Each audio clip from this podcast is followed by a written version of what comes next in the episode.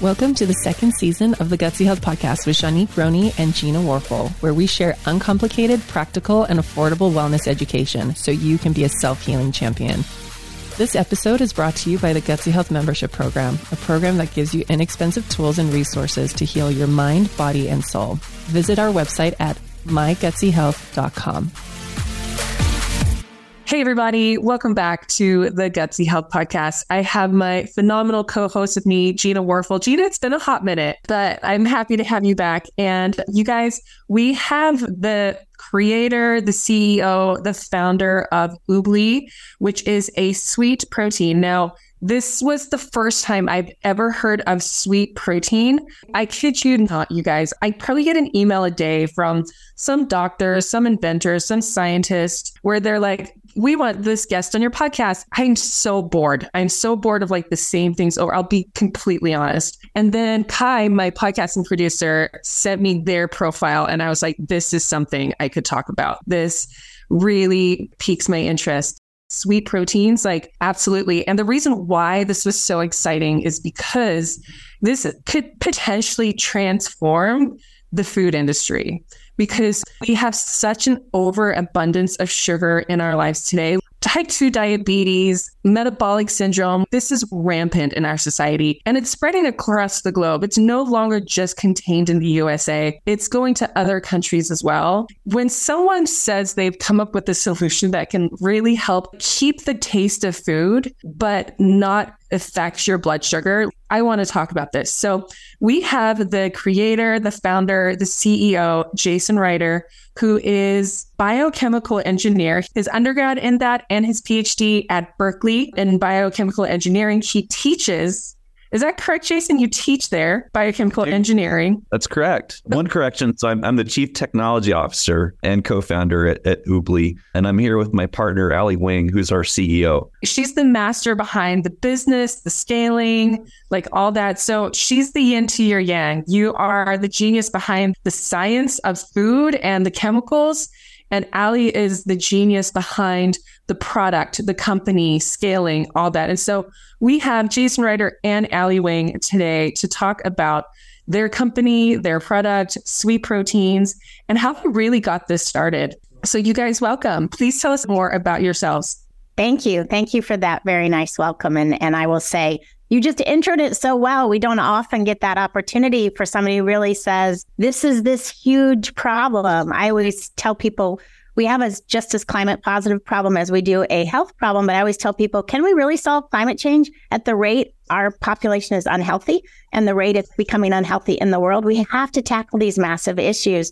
And Jason and I are very much here to bend the global health curve. And I came in to join him specifically because I think that sweet proteins can be the game changing revolution that we need to redefine our definition of sweets from a sugar to a protein. And that is a pathway that we haven't seen before. And it's a pathway that's really overdue for the world. So that's I'm super excited about that. I'm going to hand you to my partner because you've got to know a little bit more about Jason. So, Jason, tell us about your genius. Tell us your path to getting here. Absolutely. So, really appreciate you having Ali and I on the podcast. I think we share all of the same passions that you outlined in the intro and maybe even more. So, let's keep talking. So, I'm Jason Ryder. I'm CTO and co founder at Oobli. As you mentioned, I'm a chemical engineer by training, but a sustainable bioprocess engineer by choice. I've been developing uh, biotechnology and applying it through biomanufacturing to address the many challenges we face as a human society across climate, food, and health for about 20 years, including the last six at Oobli. My joy and passion in building Oobli is that our sweet proteins touch all three of those, which I'm happy to double click on as we talk. And as you also mentioned, I bring all of those passions as well as the skill set into my classroom at UC Berkeley, where I teach hands on bioprocess engineering. What does that look like? Yeah, so that's uh, everything about living cells, the bio based products they make, and how to build processes around them. So that can be anything from sustainable chemicals and materials to replace petroleum based ones to building more sustainable foodstuffs like replacing animal based proteins or using sweet proteins to replace sugar, all the way through medicines like vaccines and therapeutics. And so all of that requires uh, living cells, fermentation, cell culture. And that's what I teach. Very cool. It's so nerdy and like over my head. And I'm so grateful that there are people in the world like you that actually get it. And you have a passion to help change the world and transform it into one that's more sustainable and healthier for everyone. So tell us your path to Oobli. Tell us like what that story is and the mission behind it. For sure. So there are three big moments I'd say for Oobli and sweet proteins. It started with my co-founder's grandmother who had cancer and the discovery that sweet proteins can help with taste issues that you experience in chemotherapy. And our second big moment was when I realized that the plants that these sweet proteins come from can't work for their large scale production.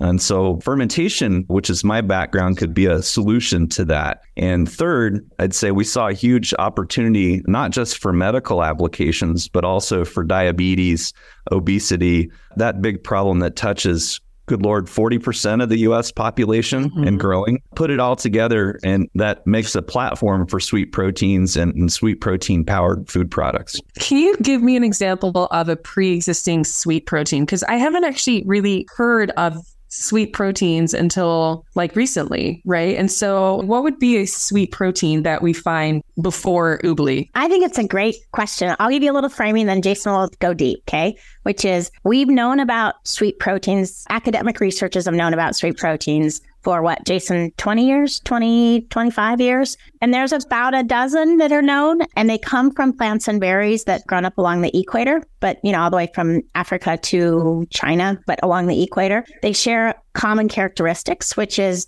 they grow in really precious ecosystems. The exact kind of ecosystems we don't need to take more plants out of. That's point one. But point two, also ones that are resource constrained for those plants are buried. So our hypothesis is, is they needed to figure out a way to be attractive to apes and gorillas to come eat their berries or they die off because that's how they spread their seeds, mm. right? And they needed a more calorically efficient way. And they evolved to produce these one tiny little proteins that we hadn't seen in species before, but they are a protein that actually tricks the taste receptors of only primates. So apes, gorillas, and monkeys are the only ones this works on. Tell their brain they just got sugar, but they digest like any protein. And this became the aha find. But we've known about them a long time because until people like Jason came along, we didn't have a way to produce them and they're almost impossible to grow outside of those environments. And so what we're now doing, of course, is bringing the best of kind of how we make wine and beer and fermentation to how we could take this nature natural solution in proteins and brew it. The very question sort of is a really common one that Ali and I get, which is what are sweet proteins and why have I never heard of them? Mm-hmm. And uh, going back to basics, sweet proteins are proteins. They just taste sweet like sugar. And there's more there, and I'll, I'll get to that. Um, as Ali mentioned, they do come mostly from plants around the equator. But the big difference, unlike sugar and alternative sweeteners, they don't spike your blood sugar and they don't give you gut microbiome issues, right? Wow. The podcast. So we'll come back to that. But this makes them a revolutionary game changer in healthy sweets. So for your listeners that it's been a while since they took their high school biochemistry course, proteins are relatively large biomolecules made up of amino acids.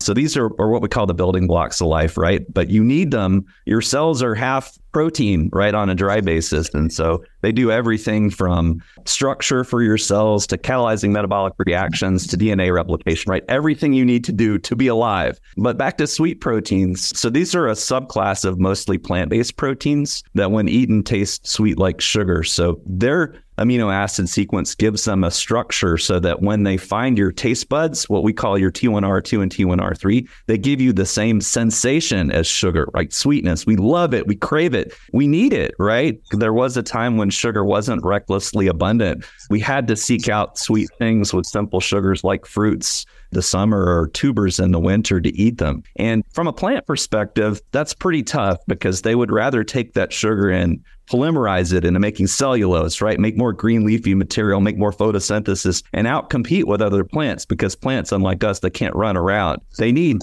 someone to carry the seeds, and that someone for these sweet proteins was us. And so this subclass of plants figured out how to make a sweet protein, which is thousands of times sweeter than sugar on a weight basis, to give you a tiny amount of protein instead of a whole bunch of sugar and use all that sugar to make more plant material. So, as Ali mentioned, that was a really dirty trick several thousand years ago when we needed that sugar. But now we eat way too much sugar and we still crave the sweetness. And so, what Ali and I are making the sweet proteins via fermentation in a sustainable way so that we can provide them to you as an alternative to get that amazing sweetness that you crave. And I'll give you, I know you asked the question what, I'll give you some examples.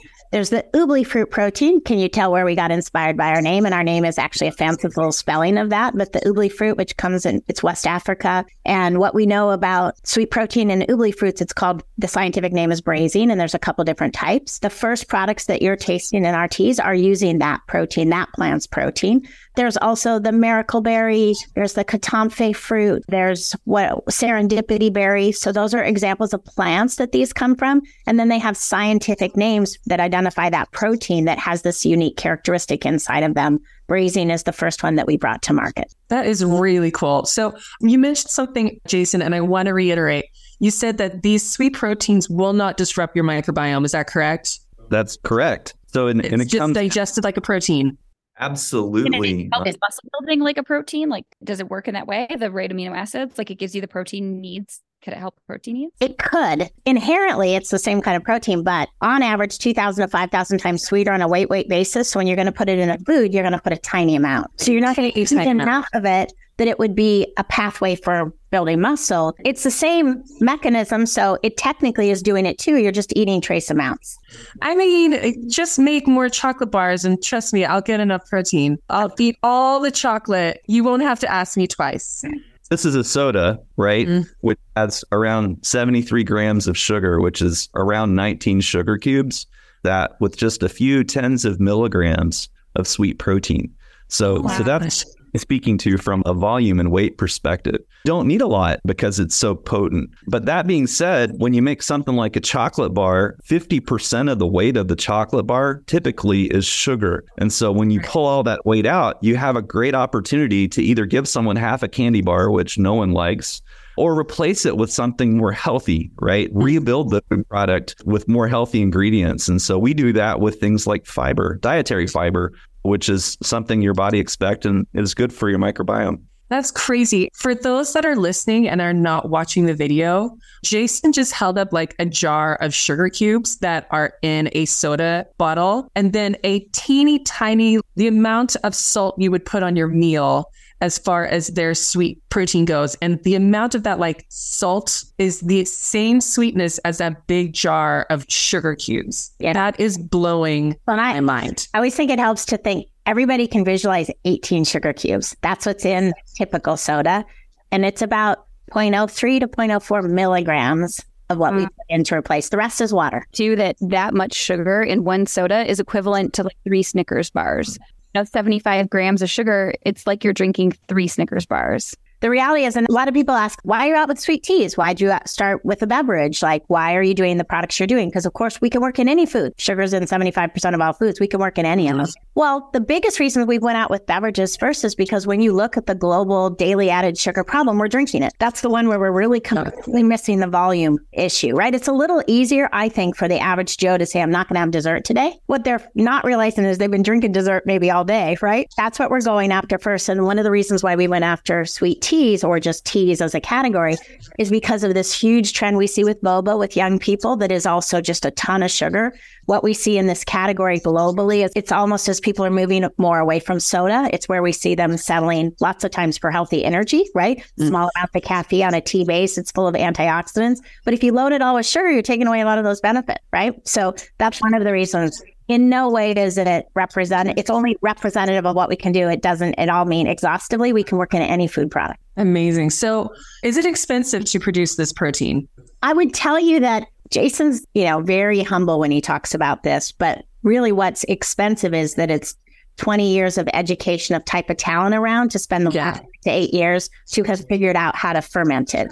And so there's a lot of time D that was brought forth. When you talk about will it be expensive as an ingredient, one of the things that Jason and I are so excited about is we can compete. Honestly, I don't think either of us would even be interested in this as a solution if we thought it was only going to be affordable to the wealthy. Like this is actually, we can ultimately imagine this being a global solution because the way fermentation as a platform works is we can imagine scaling it at cost that will replace and compete with the things that we're using for sugar anyway. Yeah, because you could put this in everything. We could essentially replace all sugar products with this sweetened protein and completely eradicate childhood obesity, completely eradicate metabolic syndrome. This is huge. I don't know if people are really grasping how big this is. I would add to that, you know, expensive is as a subjective term. I happen to look at sugar as very expensive to eat, much in the same way I look at oil as too expensive to burn. And we realize the cost of that through the climate that we experience from burning oil and the health impacts we get from eating sugar. And it goes beyond that. So we have about 65 million acres planted across the world in sugarcane. And we also plant corn and sugar beets. Corn. Um,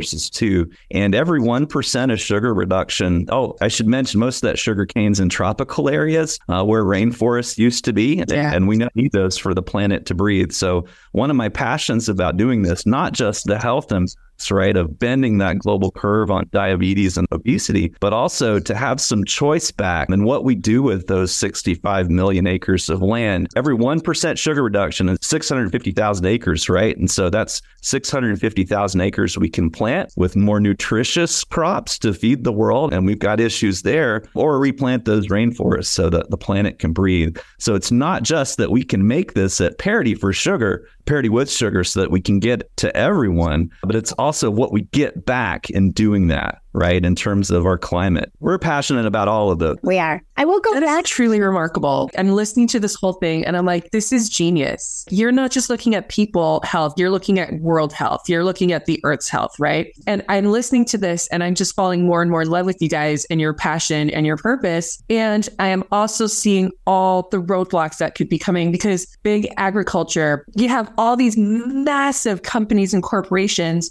that completely benefit off of sick people, right? They benefit off selling cheap food. The fact that we subsidize like corn syrup, the fact that we subsidize corn, the fact that we subsidize processed food, I think it's going to take the people like you guys and people like us getting behind your guys' mission.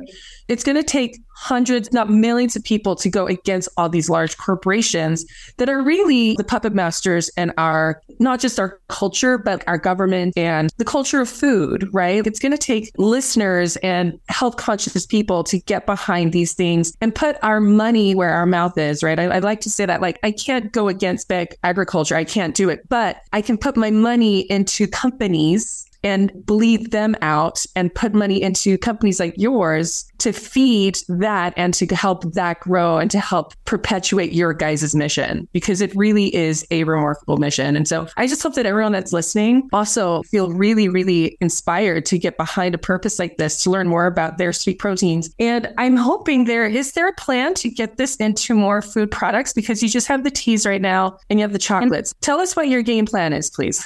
like we need to know. sure.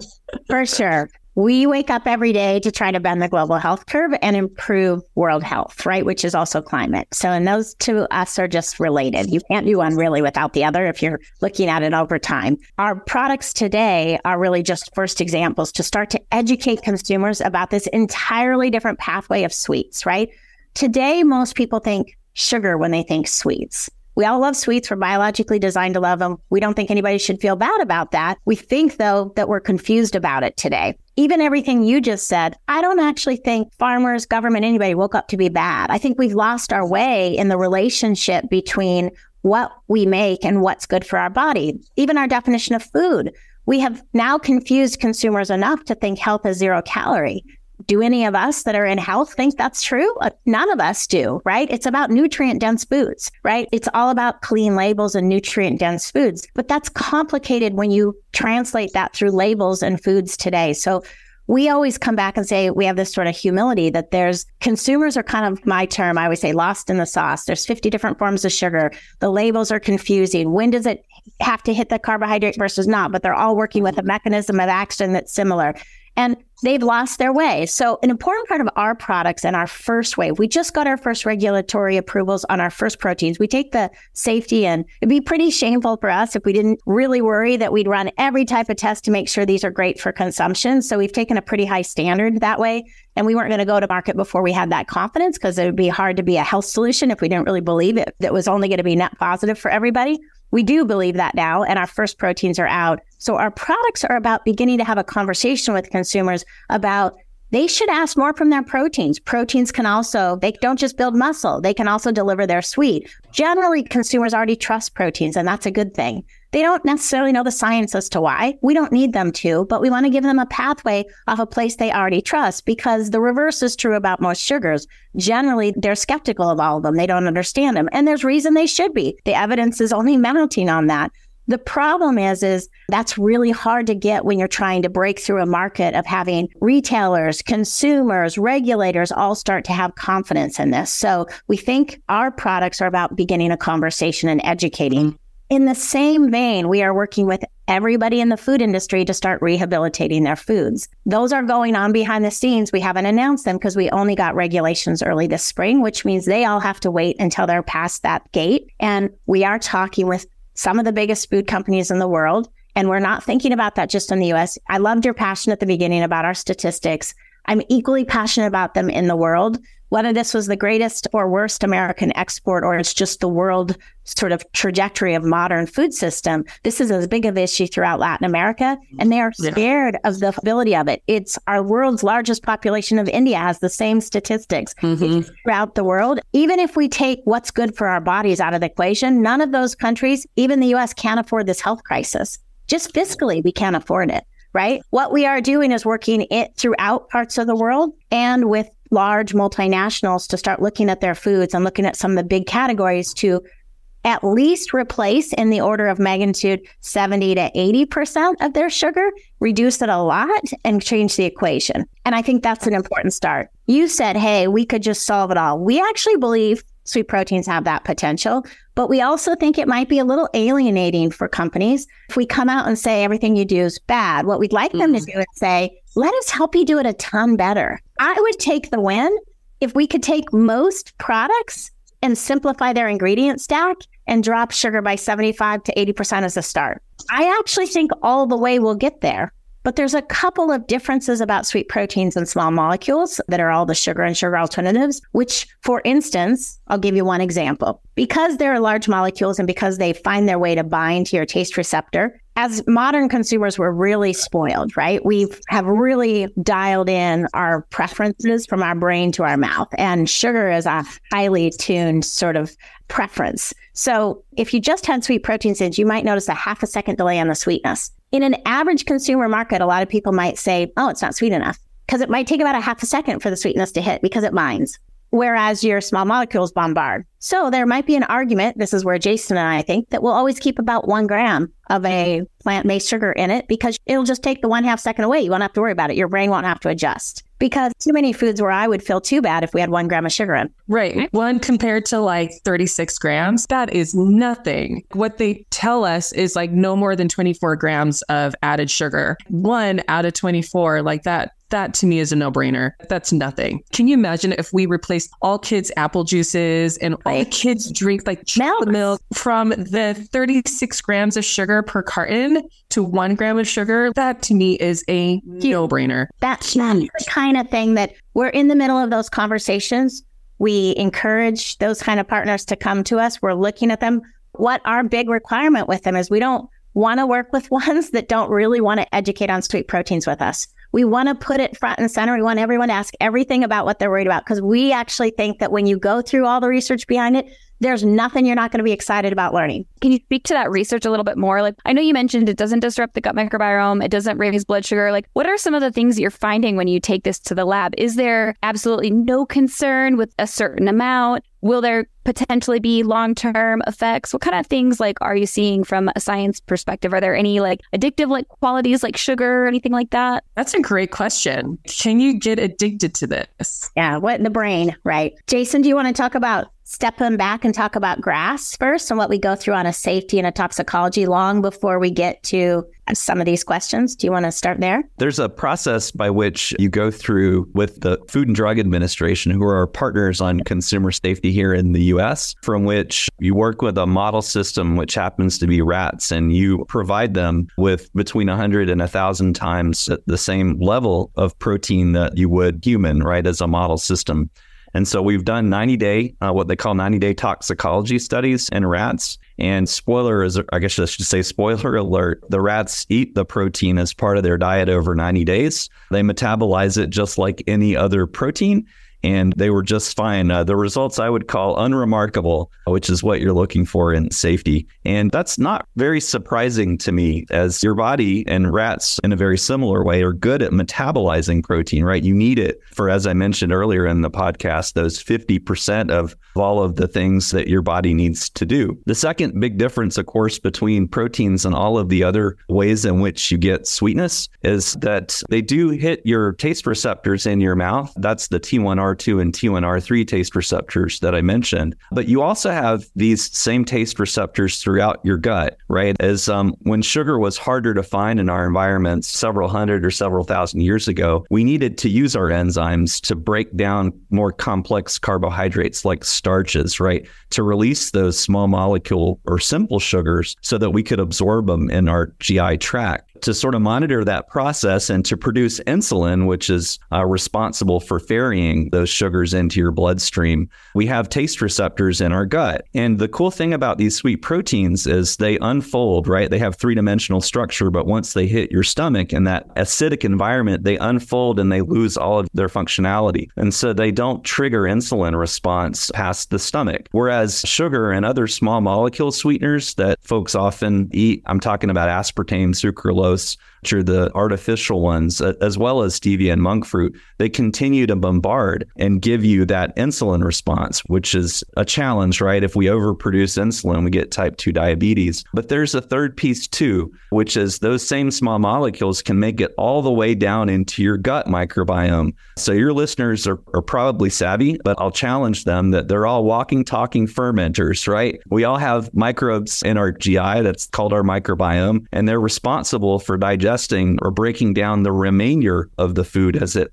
passes through your GI tract. And the cool thing about sweet proteins is they're already digested by the time they get there. They're broken down into peptide chains and eventually amino acids so they can be repurposed. But everything else, the sugar that wasn't absorbed, feeds that microbiome. And some of those alternative sweeteners can be metabolized by the gut microbiome as well. And that's where you get intolerability issues, which is a polite way for saying gas from your microbiome. And so we avoid all of that through providing that sweetness with proteins. I will add just a little bit because you asked a little bit about studies. So we work, of course, with US generally recognized as safe. We choose to take the highest standard of safety testing, and we do that for two reasons. One, we're oriented towards, at the end of the day, our goal here is health, not just to make it minimally safe, right? So to make sure it's really health, but two, because the US doesn't necessarily have the highest standards as all parts of the world. And we're actually approaching this from a global perspective. So when we actually do our toxicology, we do it to have a full pack because every protein that we have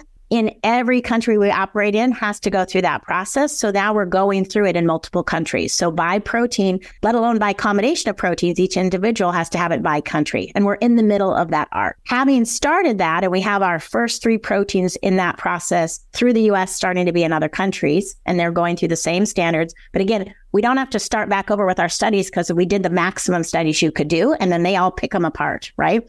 And in those, we're always looking at a very big multiple of a reasonable daily consumption, right? So that's how the guidelines work. But that's kind of the first step, I would say, to the question that I think everybody on this camera all cares about. What about then the clinical studies? What about the health? What do we know? What do we study? And we're in the middle of doing taking our first end products. You, you got to have an end product. You just can't have a protein because people don't eat the powder, right?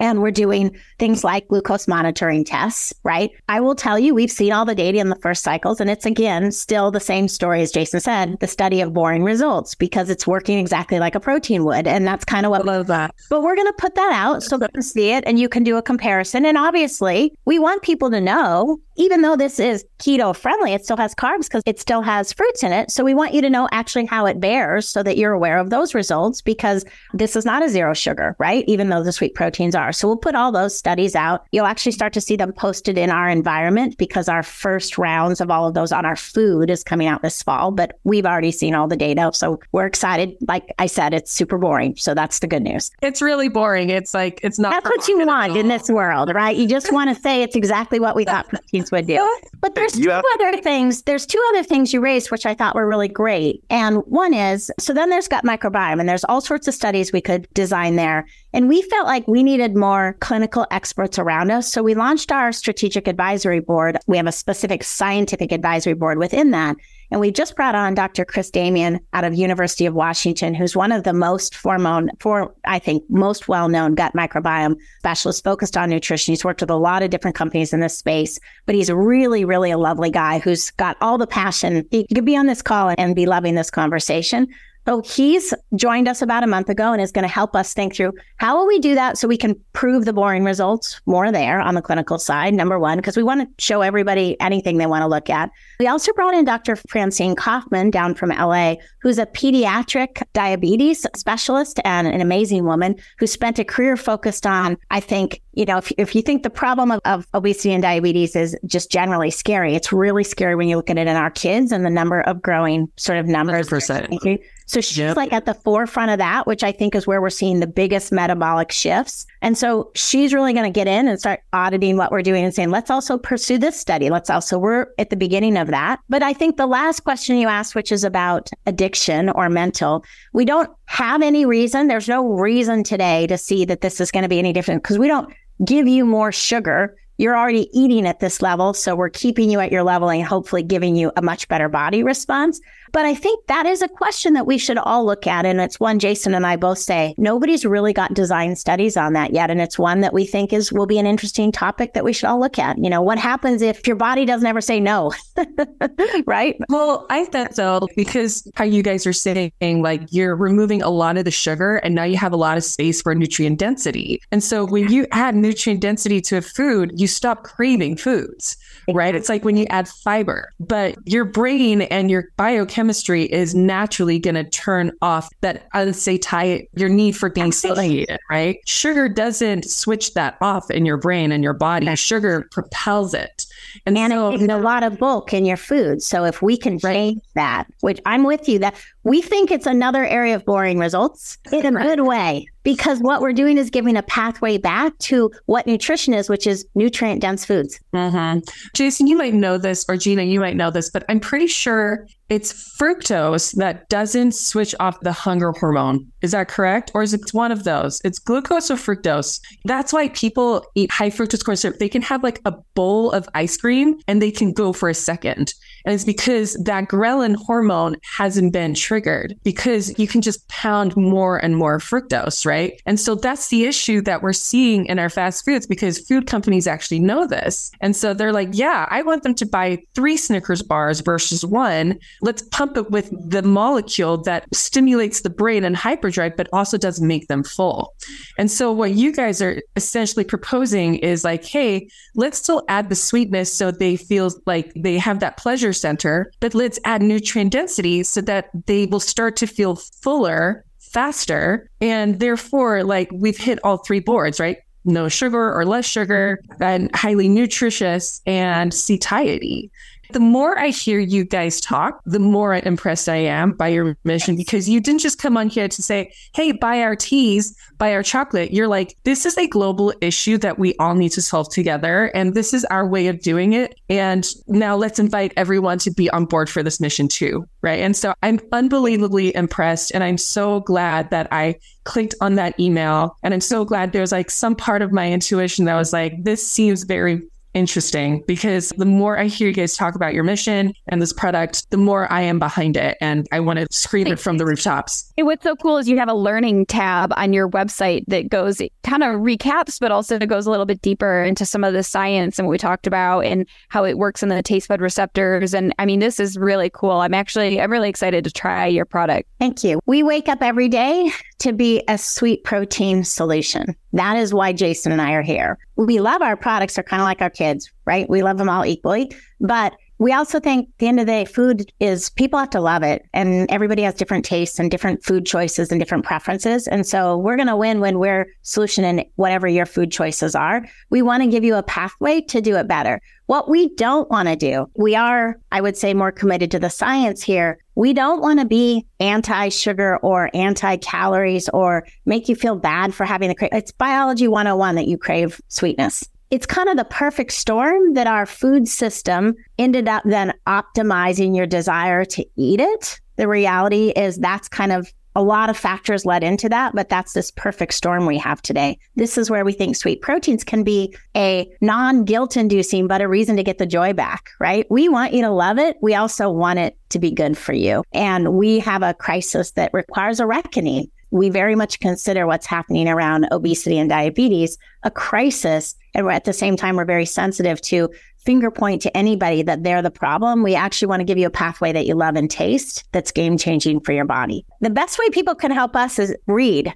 get educated on it, listen to our videos that we're producing a lot of content. There wasn't a lot of this. Share it educate it. And please, by all means, try the products. If you're a tea lover, this is a better tea. Pass the word, right? There's a great reason to try out right now. We're actually giving free trials out right now. If you spend time to listen to Dr. Jason Ryder and 101 about what your body needs, right? So if you do that, you can get a free six pack. Love that people are actually trying it, but that is our mission. You're going to see a lot of products from us with sweet proteins. We want people to be looking. This is kind of our favorite thing for the sweet protein badge if you look for the sweet protein badge, it's a way finding for trust that, hey, this is a whole different way. I love that. It's kind of the USDA symbol, right? It's like we want to see the sweet protein symbol right next to the USDA symbol everywhere in the next few years. And you guys, I have, they sent me some of their tea and it is phenomenal. Like it is so good. How can people get a hold of, obviously, they can go on your website to find out more information. How do we find where your products are? Do we just order directly to you? Are you guys in stores? Learn more and get more and get their hands on your products. Awesome. Thank you for asking. We're definitely at oobli.com. So O O B L I.com. It's also got a store load of care. We're in about 50 to 60 stores throughout LA because we launched in a market this summer was our first ever launch. But you can also find us places like Amazon because we're in their prime and we know where people want to do their shipping. So find us in almost any digital marketplace. You will see us start to roll out in more stores throughout the country, but right now we're very focused on education and having conversations exactly like this to have people, even the most educated in nutrition, even some of the most interesting scientists I've met had not heard of sweet proteins. So what we want to do is be really respectful, building a pathway to why this is something they can trust and something that they can start to look for. And that's our focus right now. But if people visit the site, there's a great store locator. If you're somebody out there who actually is making products that thinks it should be rehabilitated and you'd like to reduce sugar, you can also look on our site as a partner and put an inquiry in and one of our business development teams will follow up and see if we can't help you with your product. Because one of the things we're passionate about is rehabilitating your products. That's exactly what I was going to ask next. I was going to be like, if someone listening owns a company with product, how did they get a hold of you guys to add this into their product? So thank you for answering that. Jason and Ali, thank you so much for being with us today. Listeners, thank you for listening. I hope you got as excited about this as I did the more I was listening, because there really is an epidemic that needs to be solved. And you guys have come up with such a beautiful solution and such a great purpose. I'm so impressed. Like the more you guys opened your mouths, the more I was sold. So thank you for your passion. I 100% believe that this has taken years and years and years to get here. Lots of like blood, sweat, and tears. Try to approach people to help fund this. I know how that process is. So thank you for being really passionate about this and finally getting it to market this year, right? So, because you guys are brand spanking new. So, this is really phenomenal. I hope this spreads like wildfire. I really do. We're very passionate about it. Thank you, Ali. Thank you, Jason. And listeners, thank you for being here today. And we will catch you guys next week. Thank you for listening to the Gutsy Health Podcast. We hope you enjoyed and learned a lot from this episode. For more updates, follow us on Instagram at Gutsy Health Podcast.